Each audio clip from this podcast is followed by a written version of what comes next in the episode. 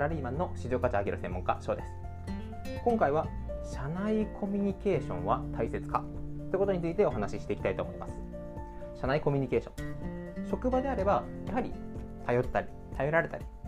そういった関係が基本だと思います。ただ業種によってはそういったもう社内コミュニケーションが一切ないというところも存在しています。実際社内の人とコミュニケーションを取った方がいいのかそれとも自分の可能性だったりとか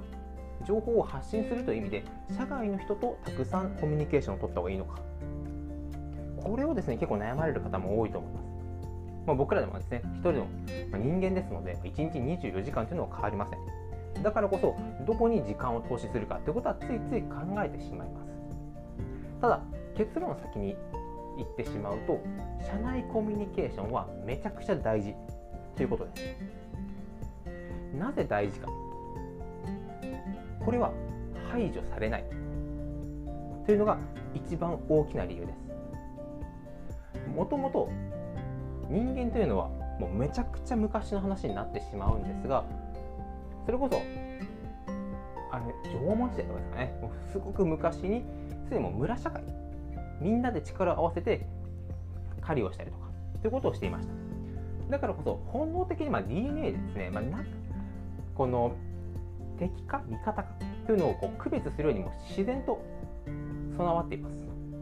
まあ、そうやって敵か味方かを判断して味方で輪を作っていかないといきなり狩りをしてる時に裏切られたりとか。いきなり自分だけ置いてこぼりに去ったり。そしたらもう生きていけなくなってしまいますのでこれはもう生存本能に近いです。だからこそ職場の中であいつは味方だ。あいつは敵だ。というふうに判断ができればいくらでも対応は渡ります。味方だなと思ったら一緒に頑張ろうよと仲良くなりますしあいつは敵だと思ったら距離を置いたりとかもう本当にもう着手定規のようなもう本当にもうザ社会人の対応ということもできます。ただ一番人間が混乱を起こすのは何を考えているかわからない。例えばこの人は自分の味方になってくれる人なのか敵なのかというのが分からないと本当に気持ち悪くなるんですね。敵か味方かどっちかという判断ができない場合人間は排除という選択肢を取ってしまいます。これはそんなも小さい会社なんだからとか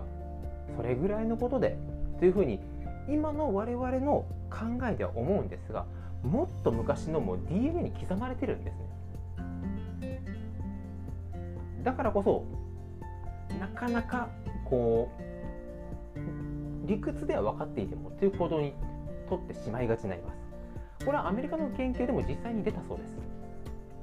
だからそうやって考えるともちろんこういつも一緒だよとか毎日仕事終わったらご飯食べに行こうというようにこう常に一緒にっていう必要は全くないんですがせめて自分が何を考えているのかどんな目的で仕事をしているのかこう仲良くなるとか、まあ、本当に一緒にこうご飯食べに行かないのはこういう理由だからだよっていうのもある程度情報開示自己開示をしておくともう敵かな味方なのかそれとももう敵でも味方でもないもう第三者だなというふうにジャンル分けしてもらえれば最低限その組織には居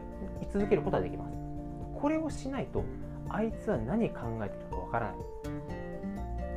あいつはいつ自分たちのこう寝首をかくというか裏切るかわからないからというようなあらぬ誤解を与えてしまいたまたま起こしてしまったミスだったりとかっていうのをすごいこう集中放火をこの機会にあいつを追い出してしまうっていうのが本能に刻まれています。ただ自分はこういう人間だよ、まあ、味方だよ、まあ、敵だけどまあそんなに距離一緒じゃなければいいよねというような判断がついていればそこまで責められることはないですしある程度コミュニケーションを取っていればまあまあそういう大変な時もあるよね。というように優しいこうジャッジだったりとか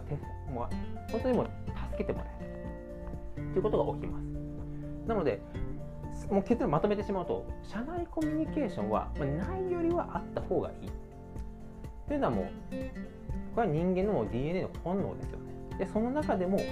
まあ、仲良くなった方がいいけど、まあ、無理に仲良くする、まあ、毎週飲み会とかしんどいとかっていう組織であれば、まあ、自分の考えだったりとか、まあ、自分はこういう理由で早く帰るんですよ。例えば子供の世話をして自分がお風呂を入れる当番なんですよ。というように少し自己開示をすることによって相手からも共感が得られます。そうするとあっちゃいけないまあ失敗だったりとか何か